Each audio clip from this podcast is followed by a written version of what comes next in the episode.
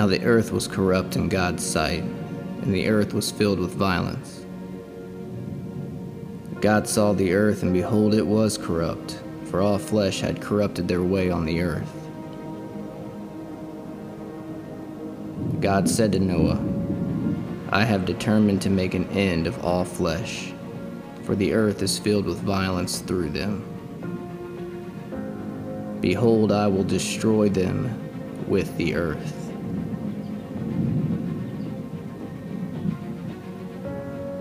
Make for yourself an ark of gopher wood. Make rooms in the ark and cover it inside and out with pitch. This is how you're to make it. The length of the ark, 300 cubits. Its breadth, 50 cubits. Its height, 30 cubits. Make a roof for the ark, and finish it to a cubit above, and set the door of the ark in its side. Make it with a lower, second, and third deck. For behold, I will bring a flood of waters upon the earth to destroy all flesh, in which is the breath and life under heaven. Everything that is on the earth shall die.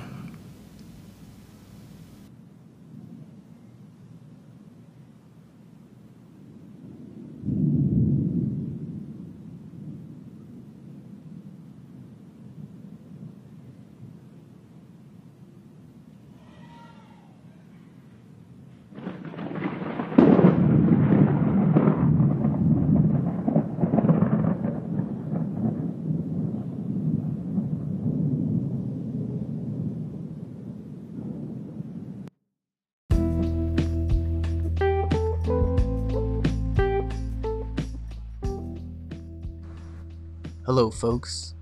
I'm your host, Dale Pollard, And I'm your co host, Carl Pollard. and you're listening to The Bible's Not Boring. It's a podcast, and it's aimed at proving its name with each and every episode.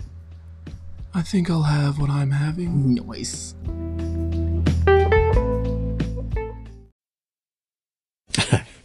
They say I'm a grumpy old man, but really a grumpy old teenager.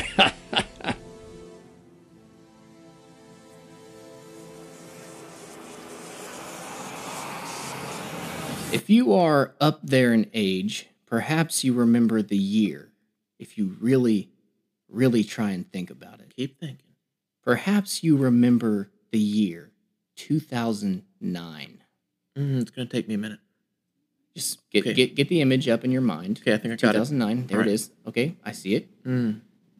It was the first time that our parents left us alone at the house for, uh, I mean, how long was it? It was a couple weeks, Yeah, a wasn't it? couple weeks. They went on a mission trip and decided that we were old enough to take care of ourselves and to basically not burn the house down. Which we didn't, I will say. We didn't burn the house down. But you know, we did what any rational child would do with an excessive amount of freedom. No! We built a raft. we built a raft. We well, it, at first we we binge watched every season of Bear Grylls Man hmm. vs. Wild. Inspiration. we got the inspiration from him. It's all Bear Grylls' fault. But we decided, you know what? We're gonna build a raft, just like Bear Grylls did in season two on the episode about him crossing the Amazon River. Yes. Great, great, great episode there. Yep. But we, we ran into a problem. Big problem. We didn't have any trees. No trees. So we were thinking, what could we use to build a raft? Right. You know, this is this is outside of Denver, booming city of Denver. Yes. Right. We're not out in the in the woods where we can just chop down trees and and make our own raft. And we really had no big body of water save the body of water that was at the Bear Creek Park or Stonehouse Park. Yeah, Stonehouse Park, surrounded by millions of people. No! In Denver, Colorado. No. I remember going out into the garage and looking around for something to build a boat out of, Mm-hmm. and I could not find a single thing. Hmm. And I mean, It we was a had great dilemma. It really was. really great dilemma here. So me and Carl go back inside, but we're not defeated because we're survivors, and survivors make boats out of anything. We make do. No! So we walk out onto the back patio, hmm. and what do we see? The perfect raft. What some people would see as a picnic table, we saw a raft. We saw a raft, and now this picnic table had been in our family for a very long time. It's very nice too. It was a nice oak Stained. stained, yeah, very freshly stained. If I Solid. remember, it was Very right after we had just restained it. We Mm. saw this picnic table, and both of us looked at each other, and we thought, No! "That's a boat," and it's practically already built for us. Yeah, no sawing, no nothing, no sanding.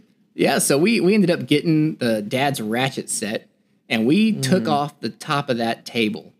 And I remember when we picked it up, we looked at each other and we were like, "Okay, this Sucker was heavy. Th- it was a very heavy, solid piece of wood. This tabletop was, but we still thought, hey, you know what? It's, Mm. It's wood. wood. It's and wooden. and wood floats. That's what boats are made out of. Right, boats are all made out of wood. So we decided that this thing's still gonna float. So we put Mm. it on a skateboard. Well, hold up. You're missing one important fact. What's that? We took all of the wooden trim out of mom's garden Oh, right, yeah, yeah, yeah. and strapped it with fishing line it was fishing line, yeah. and a couple of there was like charger cables, like phone charger cables or something, because we couldn't find string either. Yeah. And so we strapped all of the garden trimming into the boat. So we after we got this basically big chunk of wood, we stuck it on a skateboard and we rolled it all the way through our neighborhood, all the way down the hill, about a half a mile till till we got to the Stonehouse Park. Well, once we got to the park, there's this long gravel road that leads out over to the lake. Well, A it lot was of park rangers too. yeah, lots of park rangers. And it wasn't really a lake, it was a little pond. And so we decided to, to pick it up off the skateboard and we decided not to take the trail but to go through the grass. And so we were running through this grass field where there's like joggers and people all around. Wearing camo and Yeah, pots and pans and decked out as a couple of goons and we're carrying this table and we're running through the grass field and we get to the lake. Now it's October, it's cold outside. I mean, really, really mm. cold. And I remember we set that raft or that tabletop. it's it feels a picnic table. It was a picnic table on top of the lake and it is barely floating. I mean, barely on, you- on the surface of the water. I did. I you didn't. chickened out. And so, of course, having the courage and the gumption to step on it, I tried out the raft Yep. picnic table, and it sank immediately. The second my foot touched that tabletop, it went bloop. and Straight down. and right where we where we decided to put this this picnic table in the lake, it happened to be a drop off right there. I mean, it didn't. It wasn't one of those little ponds that like it gets deeper and deeper as you walk out. No, this was a sheer drop off of Straight water. down. So it was deep, and so the the raft it, it disappeared. The table disappeared. We couldn't even see it anymore. And I remember the dread Oh. That poured over us as I we still get scared thinking about it. I know it. And I remember standing there looking at the water that's freezing and murky, and the picnic table that has been in our family for years was gone. And so we had to make that walk all the way back up to the house, Mind knowing, racing. knowing that in a week, mom and dad gonna come And back. we left the the actual legs to the picnic table on the patio. yep, So it looked like someone just came by, grabbed the top of the picnic table, and left the legs. yep, yep. Oh, and here's here's here's the truth. Hmm. I don't know what in the world we said to our parents when they walked out in the back door. No, we s- agreed to say someone stole it. was that. Oh, Yeah. I hate that. Yeah. No. So we lied. Yeah, we lied. we lied. We said someone came by and stole it, and uh, that's the best that we knew then to do. Hey, it worked. I didn't get spanked. I don't remember getting in trouble for it. Yeah. So this the truth came out when I graduated from Bear Valley School of Preaching, and in my senior sermon, I made the confession. Now, how long is that? story. Is that is that seven, eight years? It was eight years gone by. Yep. Eight years. Yep. Hmm. We we are not sailors. I'll tell you that much. We are terrible sailors. We tried to make so many boats growing up, and I think only one of the homemade boats we made actually worked because we actually tried to make another one when the cousins came over, and the mm. lake was iced over. And we tried we strapped a bunch of logs that we found in the park together with fishing line. Again, used fishing line that was on the side of of the pond. We strapped all these logs together, and I decided to sail it across the lake. Well, I had a stick and I tried to break the ice up so that the raft could go across the water. Well, there were still little pieces of ice that cut the fishing line. The logs separated beneath my feet. It, it, it looked like a raft for about ten seconds. Yeah, yeah. And I fell through the logs beneath my feet into the freezing cold water.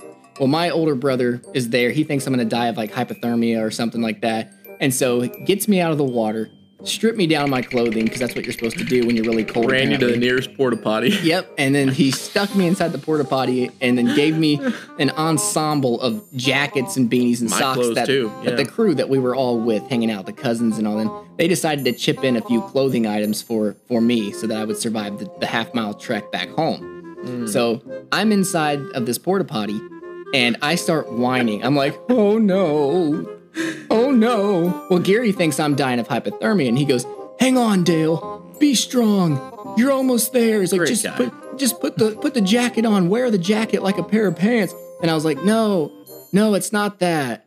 And he opened the door to find me in the corner of the porta potty, trying to avoid a big piece of human waste that someone clearly hmm. missed. We didn't And even need to build a raft. At No, that no, point. no, It was no, right no. there in the porta potty. Giant piece of human waste right smack dab in the middle of the porta potty, stank like crazy.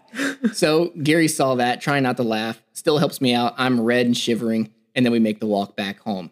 So we made we tried to make several boats. Mm. Good it's a lot harder than we thought it would be. You think it'd be easy? No. You gotta be kidding me. Yay! Season two coming in hot, pilgrims.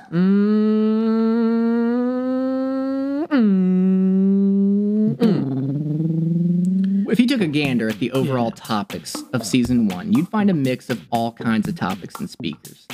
And so uh, we're calling this season mythical or factual. Well, which one is it? Mythical or factual? Tell us, we want to know.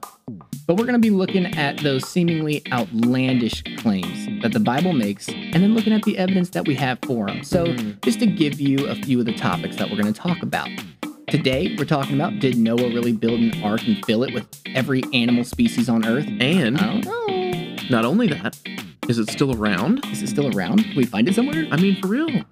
The Ark of the Covenant. Will we ever find it? What would happen if we did find the Ark of the Covenant? Just like uh, one of those, one of those real famous Indiana movies. Jones. Indiana Jones. Yeah, Yeah. yeah. Or what about the Tomb of the Patriarchs, Machpelah? Ooh.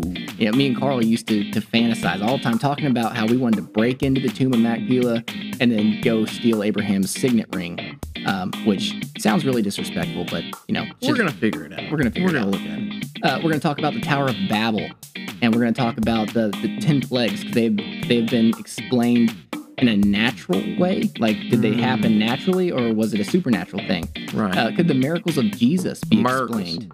Could the miracles of Jesus be explained naturally? Hmm. Uh, does the Bible leave room for aliens? Now that one's going to be strange. Ooh, it's going to be strange. Crazy. Get ready for that one, And boys. then, are demons still active today? And if so, you know, where, where do they what do they do? What have they done? And where do they come from? We're going to talk did you about come all that. from? Where did you go? I don't know, Cotton Eye Joe. That's what I'm talking about. But all those topics and much, much more, dear Pilgrim. Hmm. And of course, we got some great speakers planned and some bonus episodes in the crock pot dealing with those hard to discuss topics. Yes. Also, Neal Daddy P Father still going to be dropping his encouraging encouragement in his section called "Hey, do you, have, two minutes?" Okay, okay, enough lollygagging. Let's get on with the topic already, huh? Just to fill you in, I'm sure you know about Noah's Ark. That's it's one of those stories that you hear all the time, and from a young age, if you grew up in the church, you know, or you know, at VBS, things like that. Uh, but you can read about the the ark's size and its description in Genesis chapter six, verses 14 through 16, and it says that it's 510 feet long. It's 85 feet wide. Wow. It's 51 feet high. Wow, that's like more than 50. Yes. And it talks about the, the ark has one window, which is a cubit from the top of the ark. Now, before we go on, a cubit, you might be thinking, no, no, no, no, what is a cubit? Because the, the, the tape measure that I got from Harbor Freight, Lowe's, or Home Depot does not have a cubit option.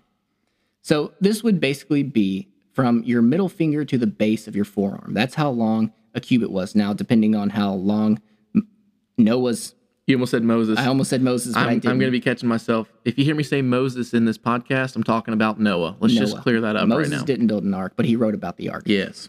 Uh, but anyway, so depending on how long Noah's arm was from his third finger to the base of his forearm, that's how long a cubit would have been for him. Or Moses could have been talking about Egyptian cubits because, you know, he is of Egyptian background. That's true. That's true. So, yeah, that, that is also the case. But we're going to say an average of 510 by 85 by 51. Yeah, it's going to be around there. Around Uh, that. But the Bible describes the ark as having three levels a lower, a second, and a third level.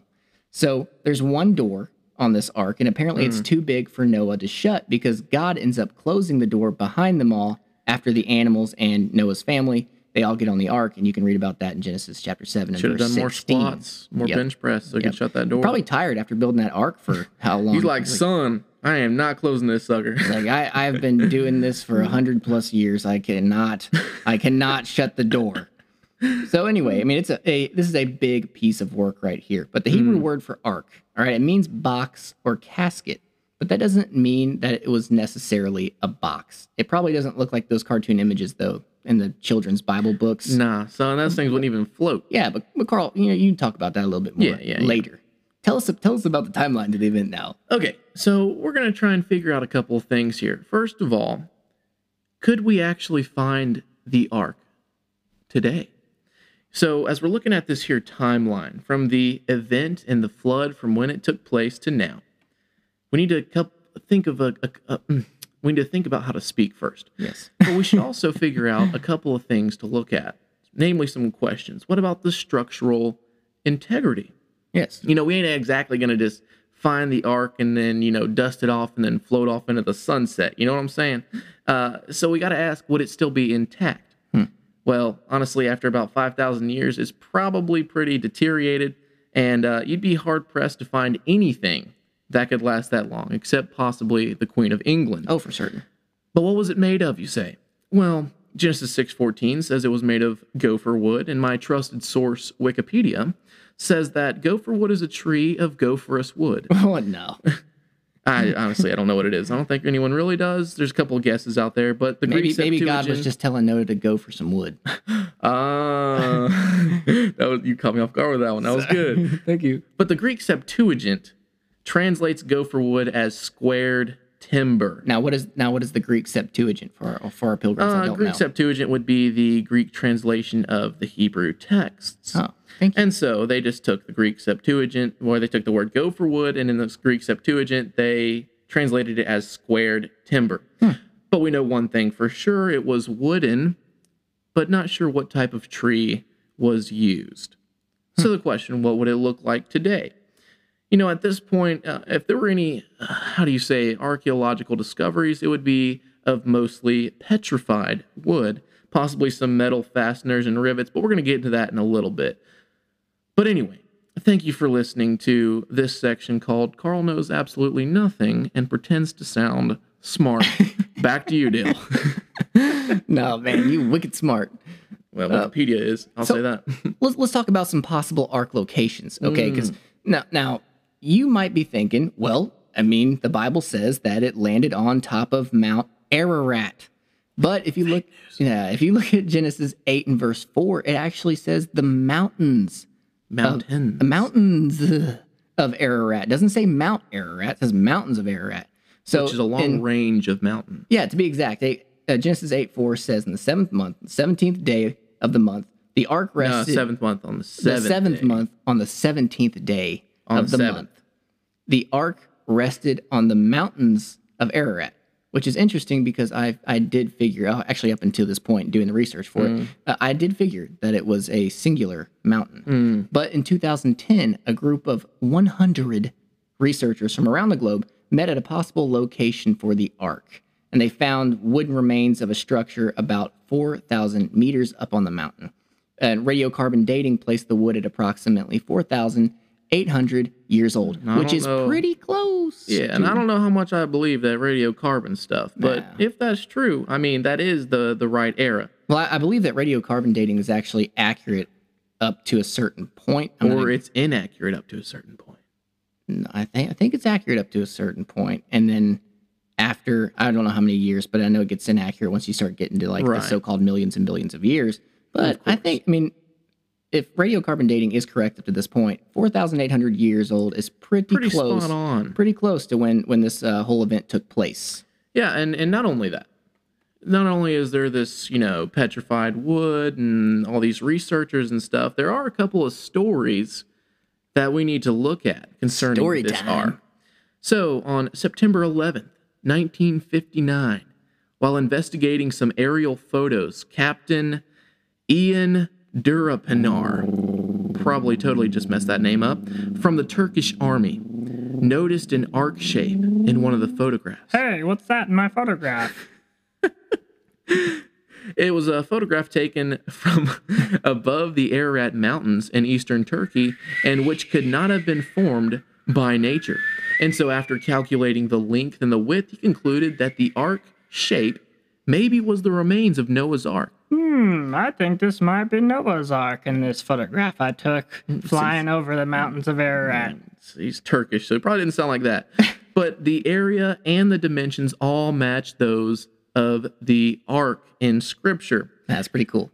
And then there's other eyewitness accounts. A guy named George Hagiopian claimed that when he was a young boy in 1908, his uncle took him up to Mount Ararat to the Ahora Gorge area. Come on, son. We're gonna go on a little bit of a hike. Oh, where are we going, Pa? We're gonna go up to the Agora Gorge, Ahora Gorge area. Hagiopian said that when they got there, they found a large ship and he walked on its roof. At least a, a, a dozen expeditions have explored the Ahora Gorge since then, but to date, none of these adventurers have found remains of Noah's Ark. And so we have to ask are these stories true? are they? Oh man. Okay, discussion time. Carl. All right. So here's what we're gonna do. We're just gonna throw this out here. Why do people say that it won't be found? That the ark can't be found? Well, first of all, if you're an atheist, then you're going to have some severe problems with this because mainly you don't believe in scripture. Well, yeah. and you don't think that it's even possible and there's a bunch of doubt in there and the Possibly, timelines possibly don't even believe in a worldwide flood. yeah and I've they, heard they- that. yeah they don't they don't believe in a lot of stuff and so they're going to have a hard time seeing it with an unbiased view Okay, so let's talk about it in the church though. So if you are you grew up in the church, you believe in the accounts of worldwide flood and Noah building the ark and saving his family, why would someone like that say that the ark just can't be found? well it could be the the problem of you know people worshiping these artifacts and putting more stock in them than what they're actually worth uh, but not only that it has been a long time and i believe you're the one that said that they could have just tore that sucker apart after the flood because they couldn't find any wood to build a house That and that sounds pretty good. I mean, if you are if you know you've landed on this new world basically that's been destroyed by a flood and you you land and you come out and then you have this massive structure built out of solid wood. Uh, I mean, that's a pretty good. That's some pretty good building materials for you and your family to start a, a Right. new life. But here's the thing the flood didn't just take all the wood and make it disappear, it would have just uprooted it. So there still would have been plenty of wood. So they could have built something. But not only that, think about what they just built, all the time they put into it, what it did for their family. The, the significance. Of yeah, the would you really think Noah would want to tear that apart? You know, I don't know. that that is just- that is part of, of my thinking process on this as well. I mean, these you as Noah, I mean, you are a guy that just built a giant boat based on the instructions that the supernatural has given you. Mm. Are you going to now take apart that structure that you put all this effort into? Mm. But the other side of that would be okay, maybe Noah didn't do it, maybe Noah's family didn't do it, but what about generations after that that Mm-hmm. Came up and were like, But- you know what? you do got to keep in mind people when they see it wouldn't want to even like destroy it at all because they would want to like worship it or you know make sure it stays intact because they saw it as like a holy object or something uh, and so you know it's uh it, oh, It's hi- know, highly debated. it is you know it's really uh It comes down to a matter of opinion in this point. it's not a salvation issue No, no, no, obviously no, no, no, but no, it is it is cool to, to ponder and think yeah, but let, us talk about the evidence though. That's the fun stuff because it's it's more Mm-hmm. fun. I'll I'll give you that. It's way more fun to believe that the ark is still out there. Yes. and the ark could still be found. So let's talk about some evidence and things of the sort. Now, I am going to be honest and straight up here. I think that it is still around, and I think that it has been found. Ooh, Carl.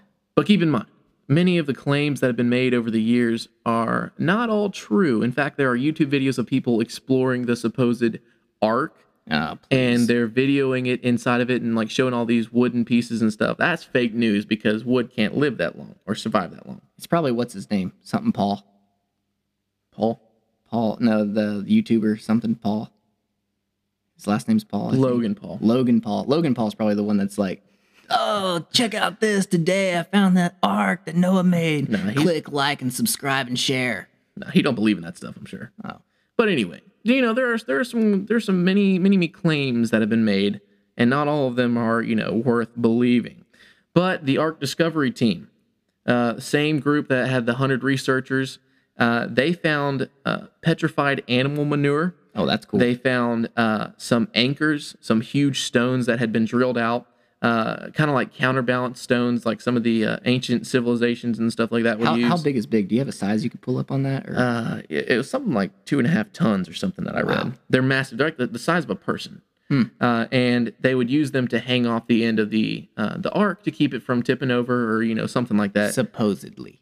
Supposedly, right, right. It's a theory. Uh, uh, and so you have these huge stones that are scattered all through the Ararat mountain ranges, and uh, one of these stones actually had eight stars carved into it, and many believe that it represents Noah and his family. that's pretty cool. Yeah, so it is pretty. It's all speculation again, but there are some pretty cool finds in the area. But not only that, uh, they found some petrified wooden structures with levels and decks. In fact, they found three uh, very distinct decks uh, and support beams, like we read in the account in Genesis. When when was this? 2010. 2010. Okay. So yeah, 2010, a guy named uh, Raul Esperante, along with that group of 100 researchers, they found a structure that measured 300 cubits by 50 by 30, which is actually the uh, Egyptian equivalent of what we read in Scripture. And so they believe that the ark landed near the top of the mountain uh, uh, of the mountain ridge in Ararat, and it was carried down by lava flow. Keep in mind that this was an active volcano.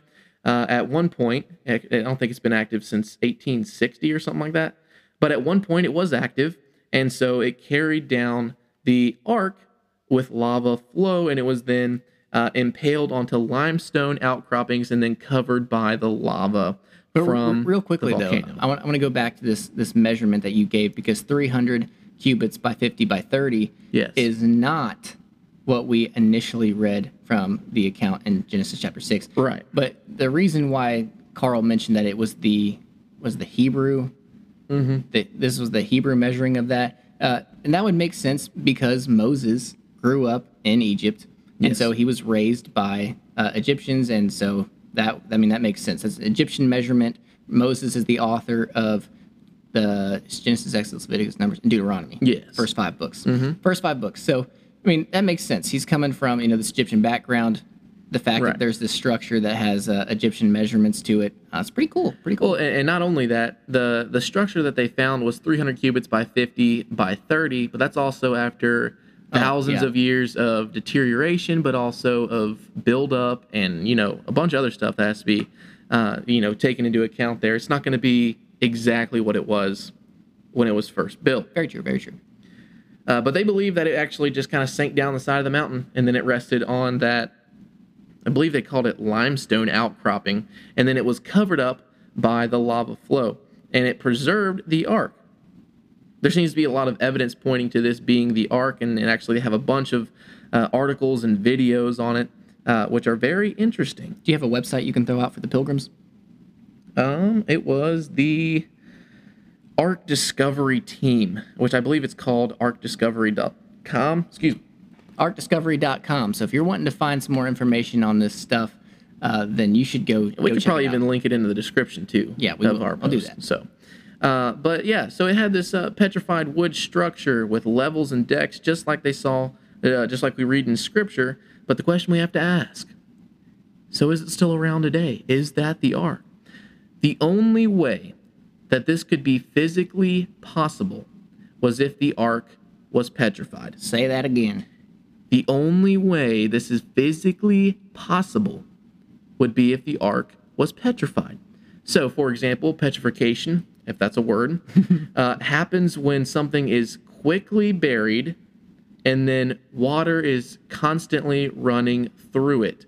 So, If this is the case and it was covered by lava, the ark would have been quickly buried in that lava and then would have water constantly running through it because of the snow melt, because of the different seasons, and it would have become petrified and turned into stone, meaning that the wood was washed away, but the impression is left in the stone, thus preserving it and having the structure still there. That's pretty cool.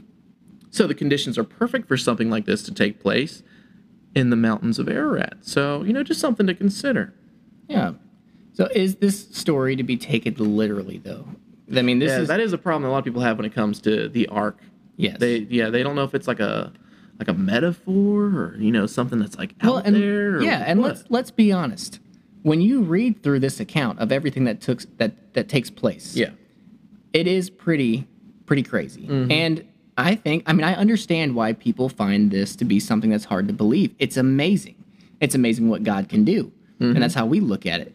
Uh, but um, this is this is crazy. So according to the Smithsonian magazine, Smithsonian magazine. So which, Yep. by the way, many if not all of their writers don't even believe in or support the biblical narrative. Uh, they begin an article on the subject this way. They said Noah had a lot going for him in the biblical tale and in the recent Hollywood adaptation. Obviously, because Hollywood is all about providing realistic, factual content. of course. But he said, okay, he had divine help, and that would be a useful tool in a quest to round up two of every species and build a gigantic ark to survive an apocalyptic flood. They go on to say scholars and passionate internet comment, comment, commenters have long debated that question. There are quite a few holes in Noah's story. Geological evidence of epic flooding exists, but trying to tie it to mythical flood stories is hmm. tricky.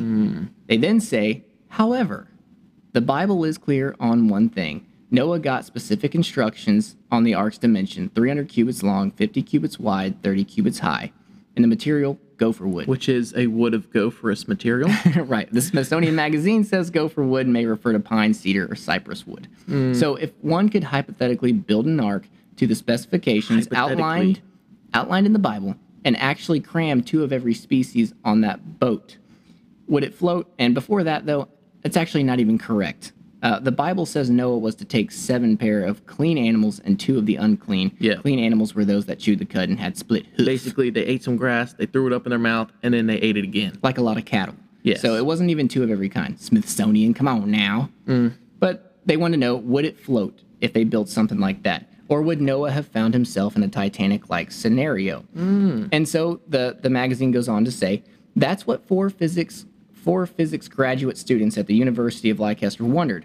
As part of a special course that encourages the students to apply basic physics principles to more general questions, the team did the math and found that an ark full of animals in those dimensions could theoretically float. Wow, surprise. Yeah. They recently published their research in a peer reviewed student run publication, the hmm. Journal of Physics Special Topics. Now, here's the cool thing Thomas Morris was one of the students that was working on this project at the time, and he said the following You don't think the Bible necessarily as a scientifically accurate source of information, so I guess we were quite surprised when we discovered that it would work.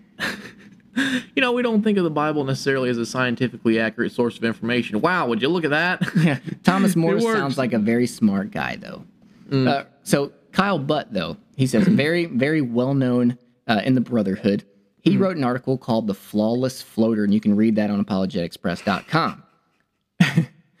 he says that this is a ratio of 30 to 5 to 3, length to hmm. breadth to height. Until about 1858, the Ark was the largest floating ship ever created. In terms that we understand better, the Ark was about 450 feet long, 75 feet wide, and 45 feet high. Hmm. He said in 1844, a man named Isambard K. Brunel built his giant ship, the Great Britain. He used almost the exact ratio of the Ark, 35 to 3.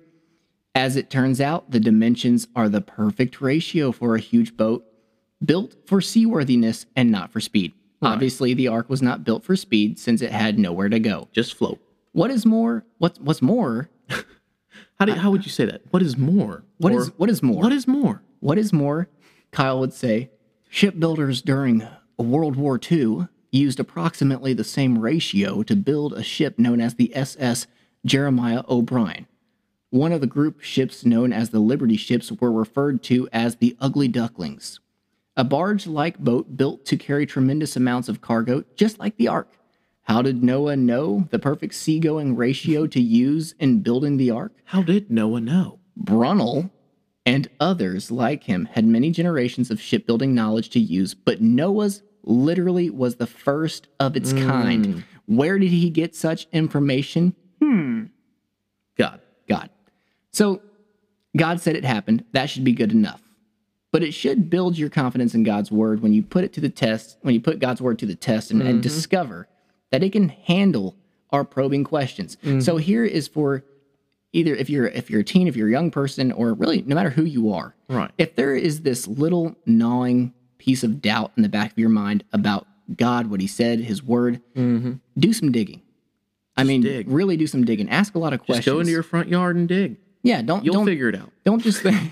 no, well, I mean that's probably not the best place No. to dig, but you know, Backyard. feel, feel free to ask questions and look into it because the Bible can take it. Yes. So the Bible took anywhere from 1300 to possibly over what 1500 years to compile altogether. Something like that. And we're going to take a brief detour here, but it was hmm. written by around 40 different authors, and yet it stood the test of time. So I want to give you all an illustration to prove just how amazing that is. So last Sunday, I was preaching a sermon, and I used this illustration. You're a preacher? Yes, I, yes, I, yes, I am, Carl. Wow. So here's here was the illustration. Me and Janelle were sit. That's my wife. We were sitting in the office. You're married? yeah. Oh, okay, I'm done. Sorry. And so I, I said, okay, Janelle, here's here's what we're gonna do for this illustration. We're both gonna agree on a guy, and we're gonna call him Dan.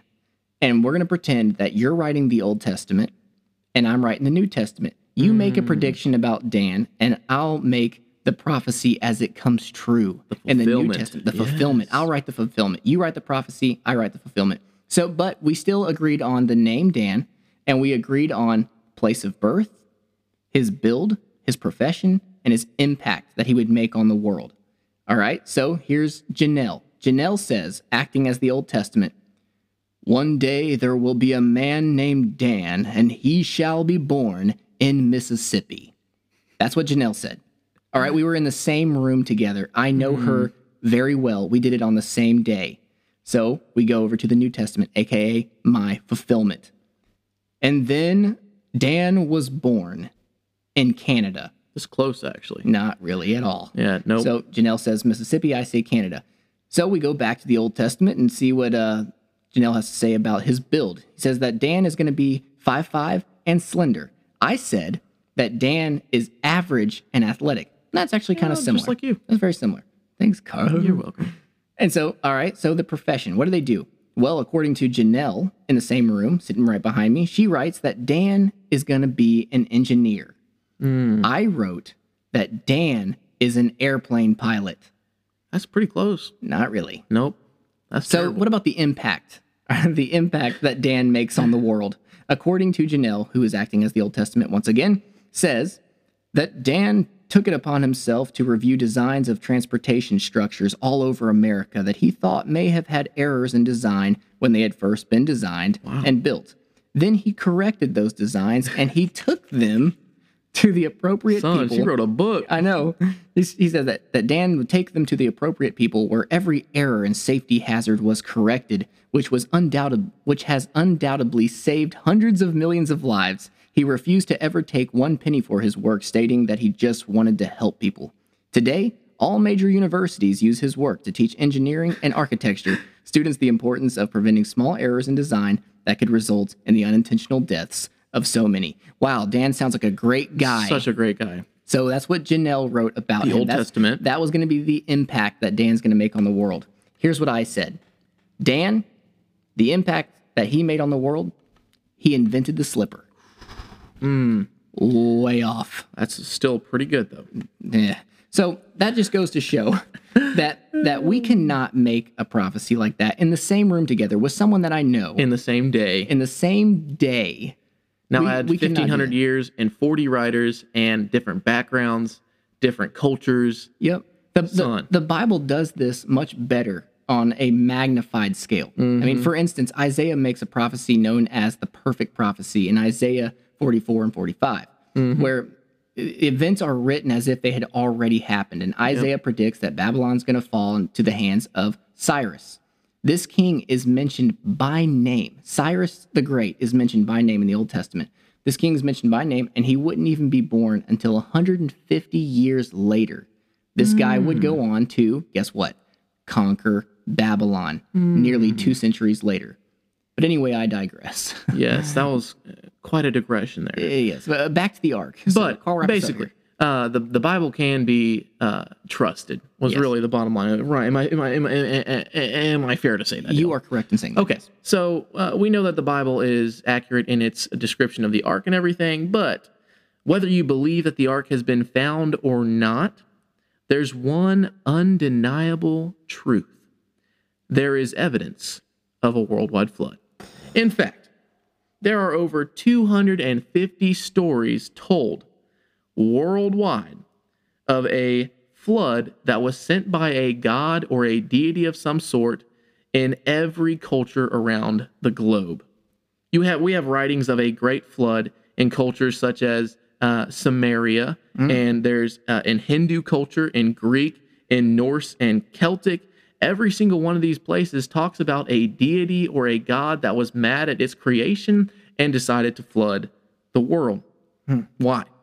Because there's flood evidence. And if it was a worldwide flood, then all of the cultures in the world would see the evidence of the flood. Sim- similar, similar uh, is that the episode that was Denny Petrillo did on Leviathan Behemoth in season one, and he talks about I believe it was dragons that are mentioned in several other cultures around the Yep. world too. Oh uh, no, no, that was uh, Jeff Miller mentioned that in Giants. He talked about how uh, dra- dragons are also No, that was Denny. was it Denny? Yeah, one of those doctors. One of, one of the one of the smart Yes. folk. Uh, but yeah, no. So it's like you- you have all these cultures that are talking about the same events, and so you got to start asking, okay, well then, uh, why are they doing this? Is there something to it? There's something to it. Uh, so you look at the flood evidence, and we're not going to spend a lot of time in here. You know, we'll let you do some some of your own digging here. Uh, but you got uh, topography. The Earth's surface uh, shows proof of a worldwide flood. You got seashells on the top of a mountain, uh, and you got layers, uh, the sediment that would have been settling uh, from the flood, and it turns into layers in the Earth's crust. Uh, you know, it makes me think about mom's seven layer salad. Honestly, you know, she got the the bacon, the green peas, Yes. the lettuce, the ranch, and then she mixed a little bit of like uh, some Miracle Whip or some mayonnaise up in there, and then some more layers. You know, just keep going. Well, that's what we have with the the Earth's crust. We got layers of sediment that have settled after the flood. But then we have mountains, which were shot up out of the ground from the pressure of the the flood, and and not only that, the the fountains of the deep breaking open, causing lots of crazy stuff there. I'm no uh, uh what's the word there? Geographist. Uh, you know, someone I ain't, I ain't someone that like goes studying Earth. Uh, a, a topographist. Sure. Uh, I don't know An earthenologist. an earthologist, you know. But but all you got to do is look around, and you can see evidence of that fact that there was a flood. Uh, but, but we also look at the the different climate changes that would have happened from it, the different altitudes creating warmer and colder climates. But you've got all these different layers and seashells, and everything is flipped upside down. And uh, I mean, you even think about when we went to the where was that? Carlsbad Caverns or no no no no no the the Windy Caverns in Wyoming or something like that. Wind caves. No, no, no. It was the big gorge place when we went on vacation. Black Canyon. And that one lady, it looked like the Grand Canyon, but it was smaller, less Black Canyon. less think it was- grand. It was Black Canyon. Yeah, it had a lot of wind. That's all I remember. Well, there was a guide there that was giving us a tour of the place as a family, and she was talking about all these different, like you know, the ways that this huge uh, canyon was eroded and how it took millions of years, and how there's like seashells and how it used to be underwater, but now it you know evolved. And uh, Dad raised his hand and was like, I remember "Could- that. Could that just be uh, evidence of a worldwide flood?" And she was like, "Well, no." It's Hmm. like, okay, so you would rather say that it took millions of years to make it and go through all these different hoops just to say that there wasn't a worldwide flood, which there's even plenty even though there are petrified tree fossils, basically Mm. that that are that have grown through each of these layers, like straight there's a, through the a pottery jar in one of the layers. It's like, wow, that must have taken three million years to make this one jar. Yeah, you know, how does that work? I, I see the providence of God in a lot of these discoveries, being like, okay, there's a new theory about how a jar right there. there's a new theory out that apparently the humans have come up with, talking about how each of these different layers represents millions, millions of years. Well, how about this discovery of a tree growing through all of the layers to show you? or a piece of pottery. yes, exactly. Hmm. But you know, the the flood happened. The flood happened. The ark was was a realistic size. Hmm. There's evidence for a worldwide flood. Yes, But but will we ever find the ark? I know I have. But that's up for you to decide, not me. but yeah, that's the ark. That's Noah's ark. I don't think I said Moses once. Oh, good job. We'll have to go back and listen to it and find out if you did. Hey, if you like this episode, Mm. then give it a like, give it a share. Actually, you don't you don't even have to like it. Just share it so other people can hear it. Yeah. Um, that, that that would be great. And stick around. Next Wednesday, we're gonna be talking about another arc. That's Yes. equally as We're not going to give it away, but it's the Ark of the Covenant. you just gave. It. I tried to find a way to hide it, but I couldn't. I mean, there's only two arcs, really. I mean, honestly. yeah, we're gonna talk about the Ark of the Covenant. Go Yes. uh, Covenant though. Where'd it go? Yes. Where'd it go? Where'd it go? Where is it? What happened to What it? happened? What would happen if we did find And the Ark of the it? Covenant? Would it be Indiana Jones up in here? I don't think so, but it would be see. crazy. We're going to talk about that next week, though. So, hey, pilgrims, stay sweet. Hey, do you have two minutes? With the one and only Neal Pollard. I think I'll have what I'm having. Oh, nice one.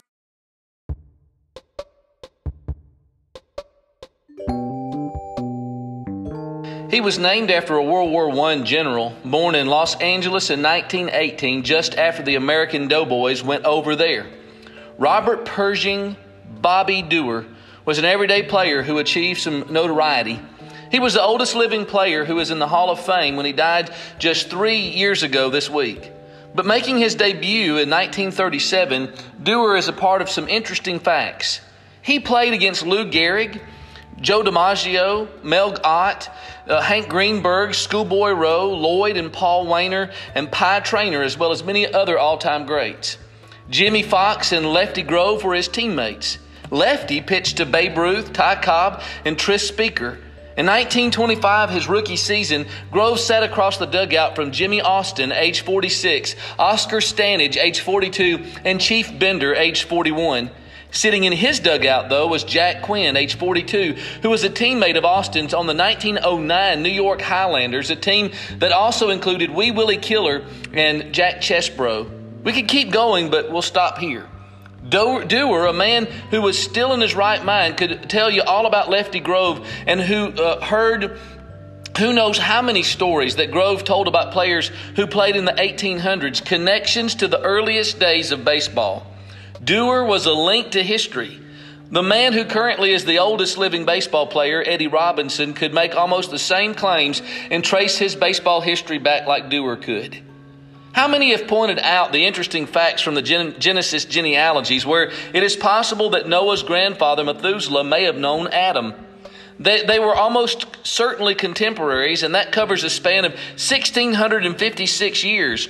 Noah and Seth, Adam's third son, would have been alive together for 34 years before Seth's death.